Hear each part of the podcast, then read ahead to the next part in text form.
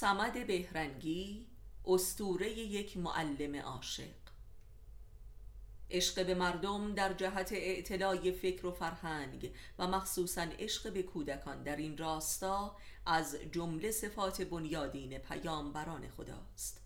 از این منظر است که معلم بودن یک رسالت پیامبرانه است و هر که این ذات را احیا نکند و معلم باشد در واقع یک معلم ضد معلم است مثل یک پیامبر کذاب یعنی یک دجال.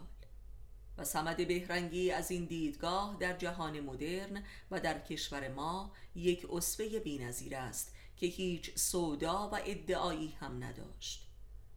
همه انقلابیون معاصر می‌دانند که زندگی و آثار سمد بهرنگی در احیا و اعتلای فرهنگ انقلابی و خودشناسی فرهنگی چه نقشی ایفا نموده است.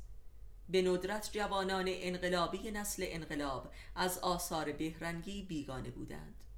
ماهی سیاه کوچولو به تنهایی یک بیانیه خودآگاهی انقلابی است.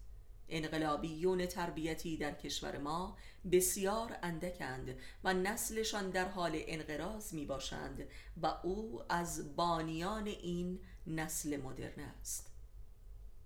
او یک روستایی فقیر آذری بود که حقوق ناچیز معلمی خود را تماما خرج کتاب و دفتر و مداد و کفش و کیف و نان و پنیر بچه های روستا می کرد تا به مدرسه بیایند و درس بخوانند.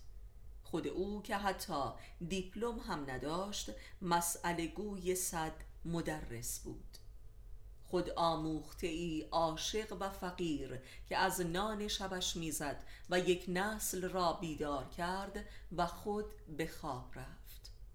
چقدر جای سمت بهرنگی در نظام آموزش و پرورش ما خالی است.